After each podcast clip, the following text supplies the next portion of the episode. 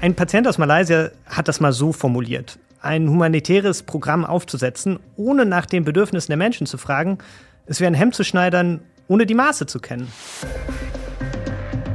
Notaufnahme, der Podcast von Ärzte ohne Grenzen. Herzlich willkommen, liebe HörerInnen. Mein Name ist Christian Konradi. Ich bin Podcast-Produzent und Moderator.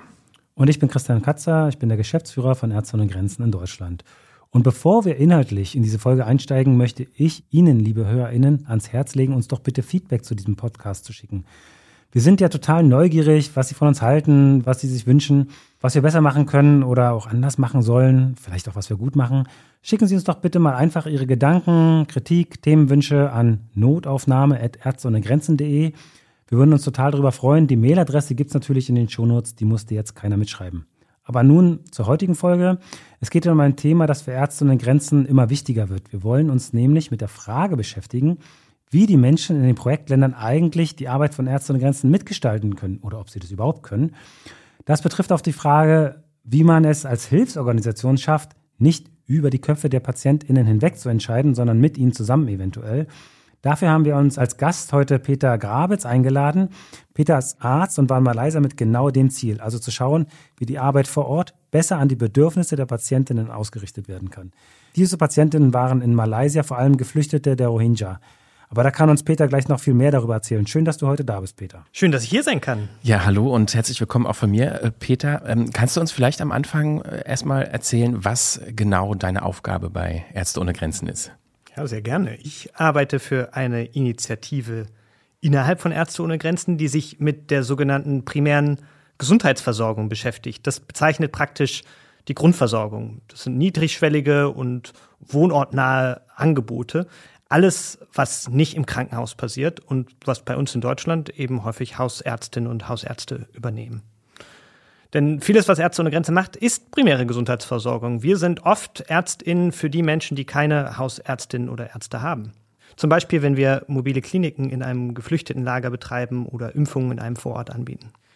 Was das genau beinhaltet, unterscheidet sich natürlich äh, je nach Land und je nach Kontext. Und die Initiative, für die ich arbeite, aktuell, verfolgt das Ziel, diese Gesundheitsprogramme noch zu verbessern und an den Kontext und an vor allen Dingen auch an die Bedürfnisse der Menschen auszurichten. Da sind wir nämlich aktuell gar nicht mal so gut aufgestellt. Kannst du da noch mal äh, tiefer drauf eingehen? Also warum gibt es denn Verbesserungsbedarf, was die Gesundheitsprogramme angeht?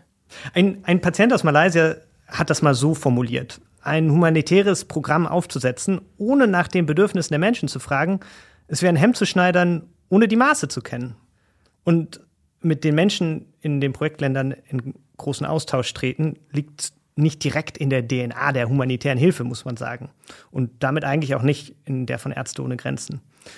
Wir haben eigentlich auch, also von unserer Geschichte her, die Aufgabe, Nothilfe zu leisten.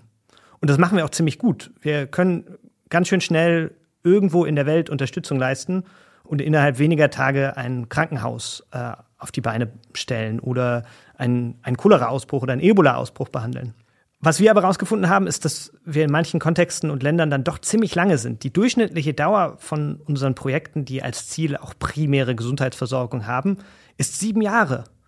Und da ist es schon auch mal sinnvoll, kurz innezuhalten und sich zu fragen, was machen wir hier eigentlich und welchen Einfluss haben wir, ähm, sowohl positiven, aber eben auch negativen? Und wie nachhaltig ist unsere Hilfe eigentlich und wie nachhaltig kann sie aussehen? Können wir den Menschen auch ermöglichen, stärker für sich selbst zu sorgen? Und das erfordert wiederum viel Zeit und große Mühen. Ähm, wie siehst du das, Christian? Also muss die Nothilfe nachhaltiger werden? Also ich sehe das, äh, kann da voll mit Peter mitgehen. Ähm, und ich glaube, dass das auch einer der großen Herausforderungen der gesamten humanitären mhm. Hilfe ist. Ja, also auch, aber definitiv auch von Ärzten ohne Grenzen. Wir dürfen nicht den Fehler machen und vermeintliche Standardlösung irgendwo am Reißbrett in Europa entwickeln und die dann überall einsetzen. Ja, und das ist wirklich sehr einfache Sachen, aber auch wirklich sehr grundlegende Sachen, die wir uns da angucken müssen, wo wir einfach viel lernen müssen und wirklich auf die spezifischen Bedürfnisse der Menschen, mit denen wir dort äh, zu tun haben, in den bestimmten Kontexten zu reagieren. Wir haben uns das als Ärzte ohne Grenzen vorgenommen, wirklich viel mehr darauf zu achten. Letztendlich sollen ja unsere Patientinnen im Mittelpunkt der Arbeit stehen und niemand sonst. Äh, Peter, du warst ja nun ähm, eine längere Zeit auch in Malaysia äh, für diese Initiative. Du hattest es äh, gerade auch schon erwähnt. Was war denn da dein Fokus? Für die Initiative war ich insgesamt sieben Monate in Malaysia, genauer gesagt in dem Ort Penang, das an der Westküste von der Halbinsel von äh, Malaysia. Und dort arbeitet Ärzte ohne Grenzen vor allem mit geflüchteten Rohingya zusammen. Und was war meine Rolle? Ich habe mir zuerst angeschaut, natürlich im Team mit anderen, wie in Penang aktuell die Gesundheitsversorgung überhaupt funktioniert. Und dann danach mit Patientinnen und Patienten und Kolleginnen und Kollegen vor Ort überlegt, wie wir die Versorgung vor Ort noch weiter verbessern können. Dabei waren unsere Leitfragen, wie können wir unser Projekt noch stärker an den Bedürfnissen der Menschen ausrichten und wie können wir unsere Patientinnen noch besser einbinden in unsere Arbeit. Das Fachwort dafür lautet personenzentrierter Behandlungsansatz. Und mir, das ist mir auch noch ganz wichtig zu sagen, ähm, ich war Teil einer Initiative, die sich besonders eben mit primärer Gesundheitsversorgung und einem personenzentrierten Behandlungsansatz beschäftigt. Aber es gibt noch eine ganze Reihe mehr, ähm, die Ähnliches machen und auch versuchen, unsere äh, die Menschen, um die es eigentlich geht, in den Mittelpunkt zu stellen. Und wir tauschen uns auch aus und lernen hier voneinander. Peter, bevor wir darüber sprechen, was du genau in Malaysia erlebt hast, äh, wollen wir uns vorher noch ein paar Informationen, Hintergrundinformationen zu den äh, Rohingya-Geflüchteten anhören und natürlich auch zu der Arbeit von Ärzte ohne Grenzen im Land. Die Rohingya sind eine Ethnie aus Myanmar. Aufgrund von staatlich sanktionierter Gewalt, Verfolgung und Diskriminierung haben Hunderttausende von ihnen das Land verlassen. Sie leben mittlerweile als Geflüchtete in verschiedenen Orten Asiens. Fast eine Million Schutzsuchende befinden sich allein in Bangladesch, etwa 100.000 in Malaysia. Sicherheit finden sie dort jedoch nicht. In Malaysia werden Asylsuchende und Staatenlose durch das nationale Recht kriminalisiert. Die Rohingya haben aufgrund ihres irregulären Status keinen Zugang zu Gesundheitsversorgung, Bildung oder Arbeit. Ärzte ohne Grenzen betreut in Malaysia eine Klinik in der Stadt Butterworth, um Schutzsuchende medizinisch zu versorgen. Darüber hinaus bieten Teams der Hilfsorganisation über mobile Kliniken in Penang und Kedah sowie über Aktivitäten in Haftanstalten allgemeine Gesundheitsfürsorge und Unterstützung bei psychischen Problemen an. Sie unterstützen bei der Verteilung von Hilfsgütern im Land und helfen einer wachsenden Anzahl von Überlebenden sexueller Gewalt, darunter auch Opfern von Menschenhandel. Das äh, klingt nach einer sehr schwierigen Lage für die Rohingya. Ähm, Peter, wie hast du die Situation äh, vor Ort erlebt, als du in Malaysia warst? Total schwierig. Also was, was ich erlebt habe dort war eine große Diskriminierung der gesamten Bevölkerungsgruppe der Rohingya. Schon in Myanmar sind sie vor dem Völkermord geflohen und in Malaysia dann wiederum staatenlos. Und das Land sieht sie komplett als illegal an und ist selbst auch kein Unterzeichner der Genfer Flüchtlingskonvention. Also sie sind letzten Endes ohne Papiere und auch komplett ohne Schutz in Malaysia. Für Ärzte ohne Grenzen ist das ein mehr oder weniger untypischer Kontext eigentlich. Die meisten Rohingya leben nicht in Flüchtlingslagern, sondern in Städten. Ähm, aber sie dürfen dafür nichts besitzen. Also zum Beispiel, was für uns selbstverständlich ist, wie SIM-Karten oder Motorräder, das dort die Haupt, ähm, das Haupttransportmittel, das dürfen sie gar nicht besitzen. Und als ich ankam, kam ich gerade nach einer sehr schweren Covid-Welle ins Land, ähm, nach Malaysia. Und wie in Europa konnte man dann auch in Malaysia sehen, dass e-, eben in solchen Krisenmomenten der Hass auf all jene wuchs, die sowieso schon in einer prekären Lage waren. Und es gab einen großen Anstieg von Rassismus, der sich nun eben besonders auf die Rohingya richtete. Die Folgen davon waren immer wieder Polizeirazzien, Geflüchtete wurden grundlos in Haftanstalten gesteckt. Das haben wir auch eben im Einspieler gehört. Wenn Geflüchtete neu ankamen, wurden sie oft direkt inhaftiert. Und gleichzeitig war das eine komplett schizophrene, bedrückende Ungleichheit, weil Malaysia ist ja eigentlich ein recht wohlhabendes Land. Und wenn ich eben meinen Freundinnen und Freunden gesagt habe, dass ich in Malaysia bin, war oft die erste Reaktion, und, ah, Peter, wie lange machst du Urlaub? Und es ist eigentlich sogar gerade im medizinischen Bereich so, dass die ganze Region nach Malaysia reist, um versorgt zu werden. Es gibt einen medizinischen Tourismus nach Malaysia in private Krankenhäuser. Und gleichzeitig gibt es eben doch eine, eine große Gruppe, die gar keinen Zugang zu der öffentlichen Gesundheitsversorgung hatte. Und selbst wenn es Rohingya doch ähm, zu Ärztinnen und Ärzten im öffentlichen System geschafft haben, war das durchaus gefährlich, weil wenn in Malaysia Ärzte in Menschen ohne Papiere behandeln, müssen sie das den Behörden melden. Und dafür gibt es sogar eine eigene Anweisung der Einwanderungsbehörde dort. Ergänzend dazu hat auch unsere ehemalige Projektleiterin in Malaysia, Beatrice Lau, von der Lage vor Ort berichtet. Many of our patients rely on jobs in the informal market to survive. Viele unserer Patientinnen sind auf Jobs im informellen Sektor des Landes angewiesen, um zu überleben. Durch die Lockdowns waren viele von ihnen plötzlich ohne Einkommen sowie ohne Sicherheitsnetz aufgrund ihres rechtlichen Status.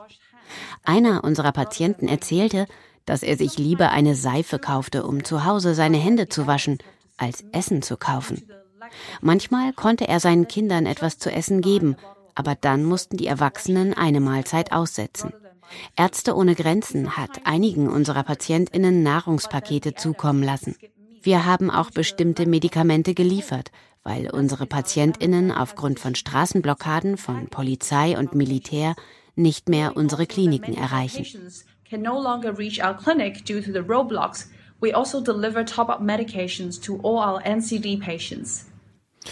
Ähm, Peter, wie seid ihr denn unter diesen schweren äh, Bedingungen auch äh, ja irgendwie vorangekommen? Also wie seid ihr auf äh, PatientInnen zugegangen mit eurer Initiative? Ja, super Frage. Wir sind das Ganze ziemlich systematisch angegangen und haben am Anfang erstmal die Lage vor Ort untersucht. Wer ist hier wichtig für die Gesundheitsversorgung? Wie sind die genauen Arbeitsabläufe? Was bedeutet Qualität für MitarbeiterInnen, ähm, aber natürlich auch für unsere PatientInnen? Wir haben dann mit verschiedensten Menschen gesprochen, die auf die Situation vor Ort einen Einfluss haben. Von traditionellen HeilerInnen bis zu Organisationen der Rohingya, aber auch mit Chefs von großen Krankenhausketten vor Ort und VertreterInnen der öffentlichen Gesundheitsverwaltung dort. Im nächsten Schritt dann wollten wir herausbekommen, was die Patientin frustriert und haben dafür gezielt mit verschiedenen Gruppen gesprochen.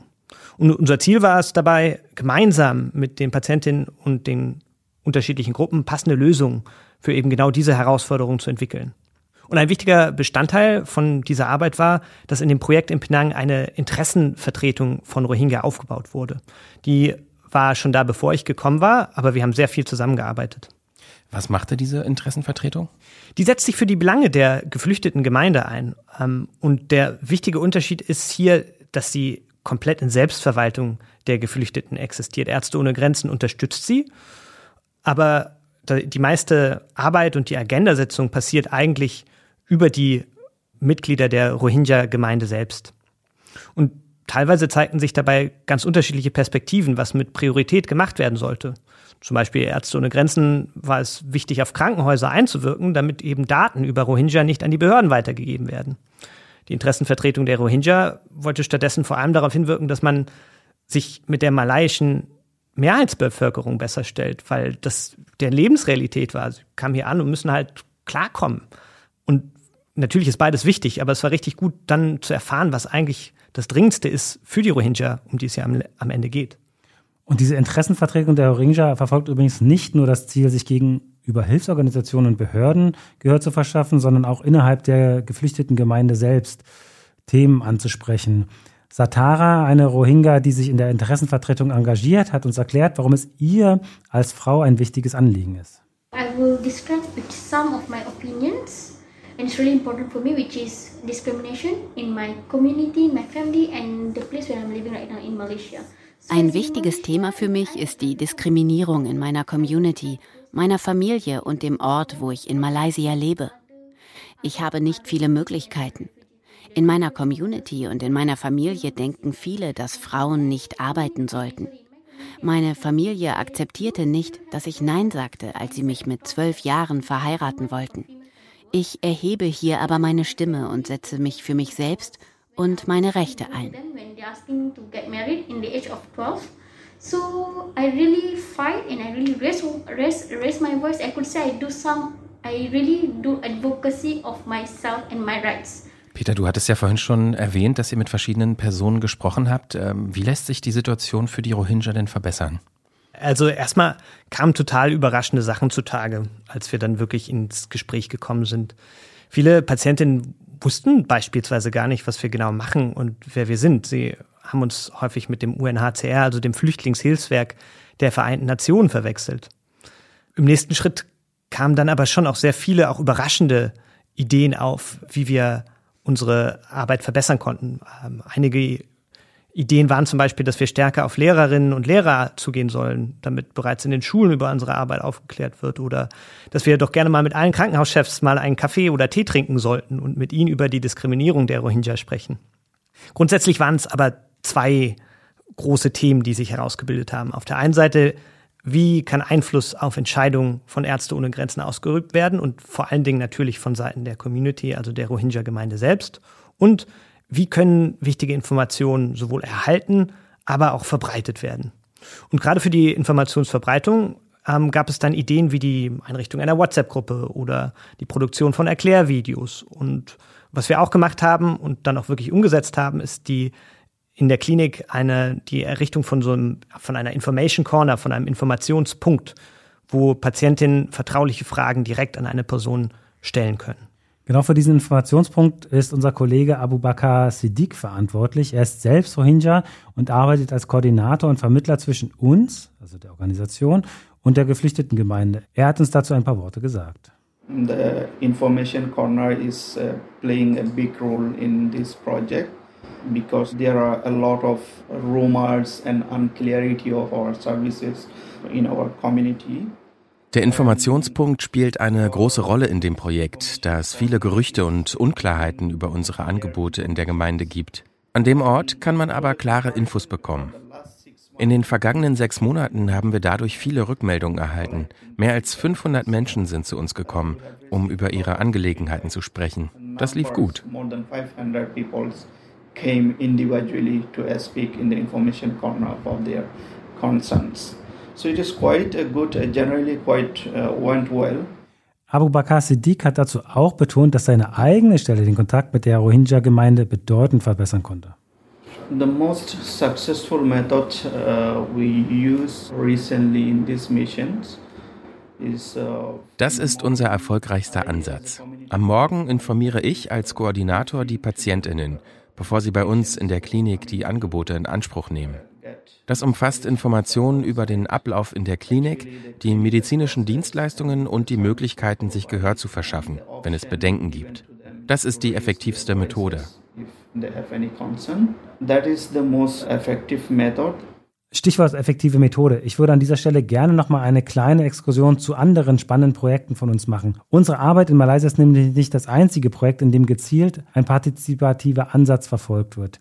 Ich möchte da zwei weitere Projekte kurz vorstellen, die jeweils etwas anders funktionieren, aber jeweils zum Ziel haben, die Menschen vor Ort einzubinden, um die Unterschiede deutlich zu machen. Ein Projekt, das ich gerne vorstellen möchte, liegt im Chart, in dem Ort Zilla. Dort haben die AnwohnerInnen und Patientinnen die medizinischen Programme vom Anfang an mitgestaltet. Und das andere Projekt in dem südafrikanischen Land Malawi. Hier unterstützt der Ärzte ohne Grenzen den Aufbau von Partnerorganisationen. Und in Malaysia wollten wir eben ein schon bestehendes Projekt durch die Einbeziehung von Menschen vor Ort verbessern. Das klingt natürlich sehr spannend. Da möchte ich noch gerne mehr zu erfahren. Christian, kannst du das äh, ausführen, gerade was das Projekt äh, Chat angeht? Genau, also Ende 21 starteten wir in der Provinz Sila im Osten des Landes ein Pilotprojekt, bei dem wir gemeinsam mit der Bevölkerung ein Gesundheitsprogramm entwickelten. Die Menschen in Sila leiteten dabei das Projekt. Ja, und wie es dazu kam, erzählt uns jetzt die Projektleiterin Noah Cornelissen. MSF est présente au Tchad depuis euh, plus que 40 ans. Ärzte ohne Grenzen ist seit mehr als 40 Jahren im Tschad aktiv. Wir haben gesehen, dass immer, wenn ein Projekt von uns geschlossen wurde, sich die Gesundheitssituation vor Ort wieder verschlechterte. Manchmal wurde die Lage sogar noch schlimmer als vor unserer letzten Ankunft. Wir haben realisiert, dass wir etwas anders machen müssen. Wir analysierten die Lage vor Ort, um die Bedürfnisse der Menschen im Tschad besser zu verstehen und einen Ansatz zu finden, diese Bedürfnisse erfüllen zu können. Die Gemeindemitglieder erklärten uns, dass der Zugang zur Gesundheitsversorgung in den offiziellen Strukturen sehr schwierig ist. Oft sind die Einrichtungen zu weit weg und viel zu teuer. Der erste Rat an uns war, dass die Gesundheitsversorgung näher an die Wohnorte gebracht werden muss. Das zweite Ergebnis der Befragung war, dass die Gemeindemitglieder sagten, dass wir sie als Partner behandeln und in die Gesundheitsprogramme einbeziehen sollen.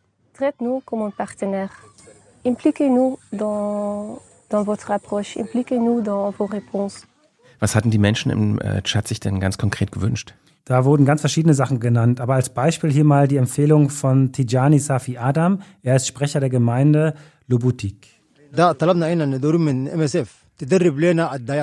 Wir empfehlen Ärzte ohne Grenzen, die lokalen Geburtshelferinnen und Gesundheitshelferinnen auszubilden, die wir aussuchen. Die Ausbildung muss sehr gründlich sein, sodass, wenn Ärzte ohne Grenzen morgen den Ort verlässt, die Helferinnen uns gut unterstützen können. Wir benötigen auch Medikamente in all unseren Dörfern. Unsere Gesundheitshelferinnen brauchen die Medikamente in ausreichender Menge.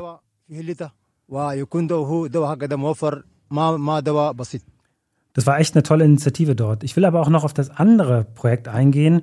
In mehreren südafrikanischen Ländern verfolgen wir nämlich den Ansatz, Partnerorganisationen in den Gemeinschaften, wo wir aktiv sind, aufzubauen und zu fördern. In Malawi beispielsweise haben wir eine Vertretung von SexarbeiterInnen unterstützt. Diese SexarbeiterInnen haben im Land einen schlechten Zugang zum Gesundheitssystem. Ist leider nicht nur Malawi so. Und sie sind einem extrem hohen Risiko von ungewollten Schwangerschaften, Krankheiten und auch von Gewalt und Diskriminierung ausgesetzt. Cecilia Carni ist Mitarbeiterin dieser Gruppe und erklärt uns kurz, wie es zum Aufbau dieser Gruppe kam. tikondani care group inayamba nthawi imene bungwe la medicines belgium linatsanzika kuti likuchoka Unsere Gruppe Tikondane bildete sich, als Ärzte ohne Grenzen seine Projekte in Malawi auslaufen ließ. Als Sexarbeiterinnen wollten wir die Initiativen weiterführen, die Ärzte ohne Grenzen bei uns zuvor geleitet hatte. Wir diskutierten und beschlossen, uns als eine Organisation zu registrieren. Wir starteten den Registrierungsprozess mit den lokalen Behörden. Wir hatten dann ein Seminar zu Menschenrechten, das von Ärzte ohne Grenzen organisiert und von Sexarbeiterinnen, Vertretungen und Menschenrechtsanwältinnen aus Malawi umgesetzt wurde. Wir haben im Mai 2020 mit 16 Mitgliedern angefangen und machen seitdem kontinuierliche Weiterbildungen, um als Organisation in unserer Gemeinde nachhaltig arbeiten zu können. Die so gewonnenen Fähigkeiten ermöglichen es uns, unabhängig und objektiv unsere Aufgaben zu erfüllen.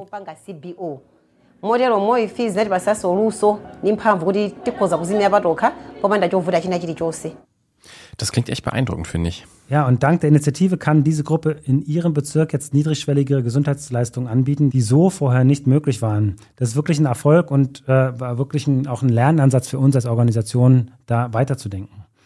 An dieser Stelle möchte ich mal wieder einen kleinen Hinweis in eigener Sache machen. Unsere Unterstützung für lokale Initiativen und die Selbstorganisation von PatientInnen, egal ob im Tschad, in Malaysia oder Malawi, ist nur möglich, wenn wir genug Ressourcen und medizinisches Material zur Verfügung haben. Daher möchte ich Sie, liebe HörerInnen, gerne bitten, unterstützen Sie die medizinische Arbeit unserer Teams in mehr als 70 Ländern weltweit mit einer Spende. Möglichkeiten zur Spende finden Sie auf www.msf.de-spenden und wer jetzt nicht so schnell mitschreiben konnte, das steht auch in den Shownotes. Und wir kommen jetzt nochmal zurück auf die Situation in Malaysia. Ähm, Peter, in der Praxis ist das bestimmt nicht immer einfach, die äh, Stimmen von Patientinnen in die Arbeit vor Ort ähm, ja, mit einfließen zu lassen und auch überhaupt erstmal aufzunehmen. Gibt es da Herausforderungen, auf die man immer wieder stößt? Oh ja, das ist mein Lieblingsteil, Herausforderung. ähm, da gibt's nämlich genug. Ich glaube, ein wichtiger Aspekt ist die Frage der Zeit. Wir als Nothilfeorganisation äh, wollen uns ja schnell bewegen und Gleichzeitig ist es so, Dinge anders zu machen und Patienten einzubeziehen, kostet Zeit. Nun, es gibt Momente, in denen diese Zeit also von entscheidender Bedeutung ist. Und äh, wenn man sich nicht Zeit nimmt zum Zuhören und schnell handelt, dann gewinnt man ja manchmal mehr. Und schnelle Nothilfe ist unsere Stärke. Das machen wir schon immer. Da sind wir gut drin. Sollen wir das jetzt also ad acta legen? Ich glaube nicht. Ich glaube, das muss auch in Einklang gebracht werden, weil die Effektivität unserer Programme hängt ganz klar davon ab, dass wir trotzdem auch, auch zuhören, selbst in akuten Nothilfeprojekten. Ähm, es gibt dazu eine Anekdote, ein Beispiel von einer Klinik, die Ärzte ohne Grenzen gebaut hat in der Vergangenheit, die dann aber wirklich niemand besuchte. Und haben sich alle gefragt, was, hä, wieso kommt denn hier niemand? Und äh, erst bei Nachfragen hat sich dann rausgestellt, dass in Haar genau dem gleichen Gebäude, wo Ärzte ohne Grenzen seine Klinik eröffnet hat, früher Menschen gefangen gehalten wurden und, und sogar gefoltert wurden. Und, und deswegen wollte da natürlich niemand hin. Und äh, hätten wir das vorher gewusst, hätten wir uns kurz den Moment genommen zum Zuhören, hätte das uns ganz schön viel Arbeit erspart. Und äh, ich glaube, dass selbst in Notsituationen müssen wir lernen, besser zuzuhören. Da stimme ich dir total zu, Peter. Und das, aus meiner Erfahrung ist das Feedback von Patienten auch nicht immer positiv. Wie war denn das bei dir dann in Malaysia? Ähm, da zunächst eine ähm, Anekdote. Bevor wir die Information Corner, also den Informationspunkt eingerichtet haben, wollten Patientinnen häufig mit dem Klinikmanagement direkt sprechen. Und äh, in Malaysia und auch, ich glaube, in vielen anderen Orten der Welt ist das so, dass über dem, über dem Laden oder über der Klinik sitzt das Management im Stock oben drüber. Das heißt, viele Patientinnen sind dann quasi die Treppe nach oben gegangen und wollten sich beim Management beschweren. Da sind sie aber nicht gelandet, sondern von uns äh, saß im zweiten Stock oder im Stock oben drüber unser PsychologInnen-Team. Weil das hatte eben zufällig sein Büro dort. Also das erste Feedback war, dass es schon mal schwierig war, Feedback überhaupt zu geben. Ein anderes Beispiel betraf eine Feedback-Box, die es über einige Zeit in dem Projekt gab. Aber ich glaube, unser Kollege Abu Bakr kann das noch besser erklären. Actually, there was a feedback box uh, in the waiting area in an open place.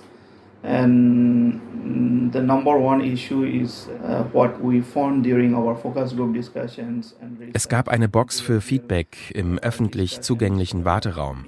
Das Problem, bei den Befragungen und Interviews stellten wir fest, dass viele Patientinnen gar nicht richtig schreiben und lesen konnten. Die Feedbackbox war seit der Öffnung der Klinik leer geblieben, für zwei bis drei Jahre. Die Patientinnen wollten lieber eine Person, die das Feedback sammelt und darauf als Ansprechpartner reagieren kann.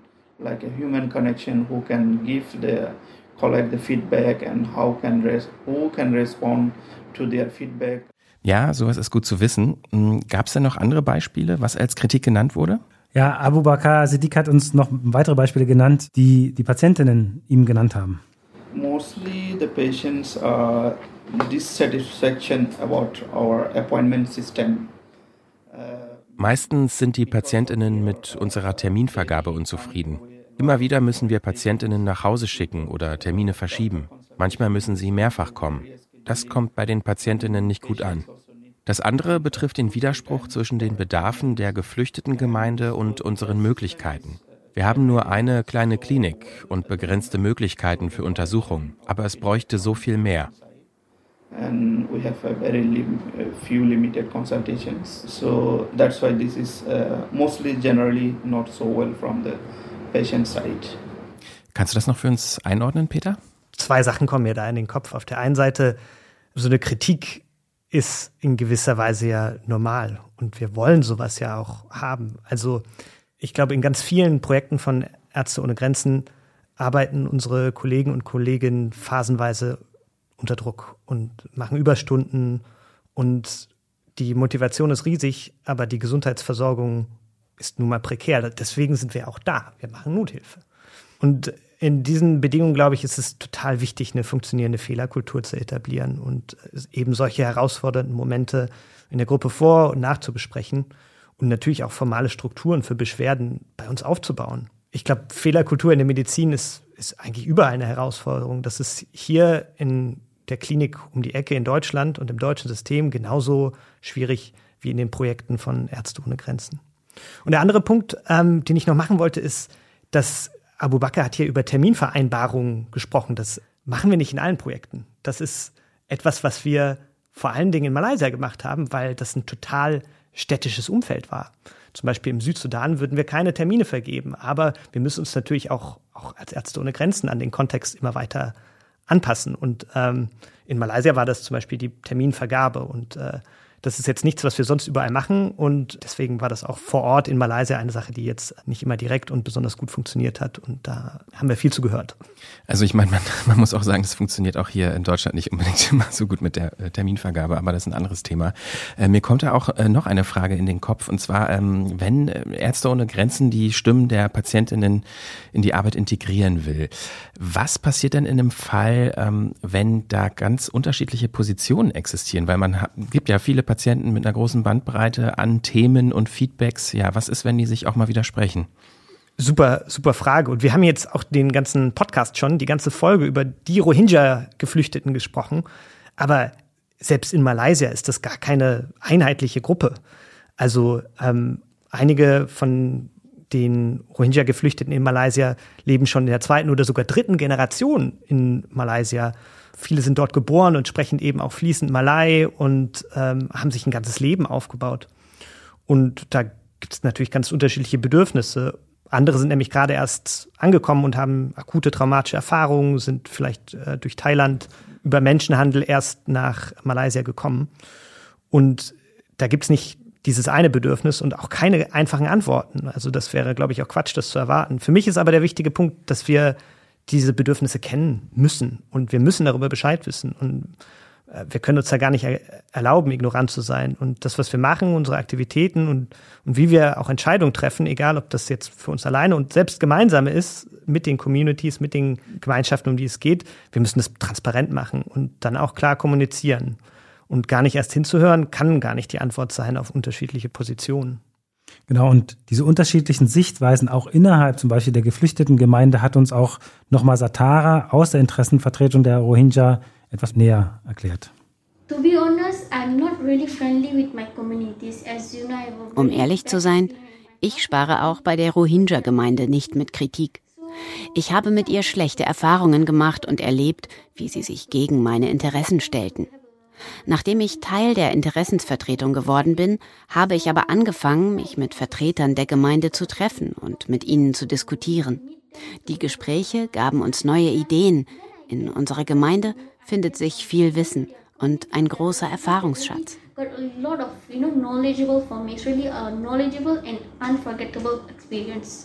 Äh, Christian, ich würde mal gerne so ein Was wäre wenn spielen, ja? Also angenommen, äh, dieses Ziel und der Wunsch geht in Erfüllung, so mehr den PatientInnen zuhören und deren Sichtweisen auch in die Organisation einfließen lassen, in die Arbeit einfließen lassen. Was würde das denn bedeuten für Ärzte ohne Grenzen? Also wie sehr würde das die Organisation verändern? Kann man eigentlich ganz kurz beantworten. Ich glaube wirklich, ähm, da bin ich fest von überzeugt, dass sich die Qualität, die medizinische Qualität, die wir diesen Patientinnen anbieten können, einfach verbessert weil das, was wir anbieten, noch stärker an dem, an dem Bedarf der Menschen, ähm, für die wir diese Gesundheitsversorgung aufbauen, äh, angepasst ist und äh, damit weniger diese Dissonanzen, die jetzt auch in dem Gespräch immer wieder durchkamen, dann doch sind. Ja, warum kümmert ihr euch nicht um die Alten? Warum kümmert ihr euch nicht um die Männer? Warum kümmert ihr euch nicht um die Kinder, um die wir uns meistens kümmern?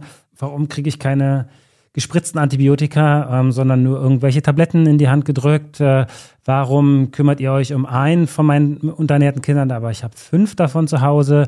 Äh, warum sorgt ihr nicht für Frieden in der Region, weil dass ich verletzt bin, liegt an dem Krieg? Also es sind ja so viele Bedürfnisse der Menschen, die wir zum Teil beantworten können und zum Teil aber nicht beantworten können. Ich glaube, dieser Austausch ist extrem wichtig damit die Erwartungen klar sind. Und genau diese, in dieses Gespräch müssen wir mit den Menschen gehen, äh, weil die Bedürfnisse und die Bedarfe in Kriegs- und Krisenregionen einfach extrem groß ist, dass wir sehr klar machen können, was können wir, aber auch wir können unser Angebot natürlich dem anpassen, was dann da ist, weil wir natürlich über die letzten 50 Jahre Ärzte an der Grenzen viel gelernt haben und die Medizin sich extrem weiterentwickelt hat. Und ich glaube, dass wir diese Entwicklung der Medizin, der Organisation im Interesse unserer Patientinnen einfach anpassen müssen.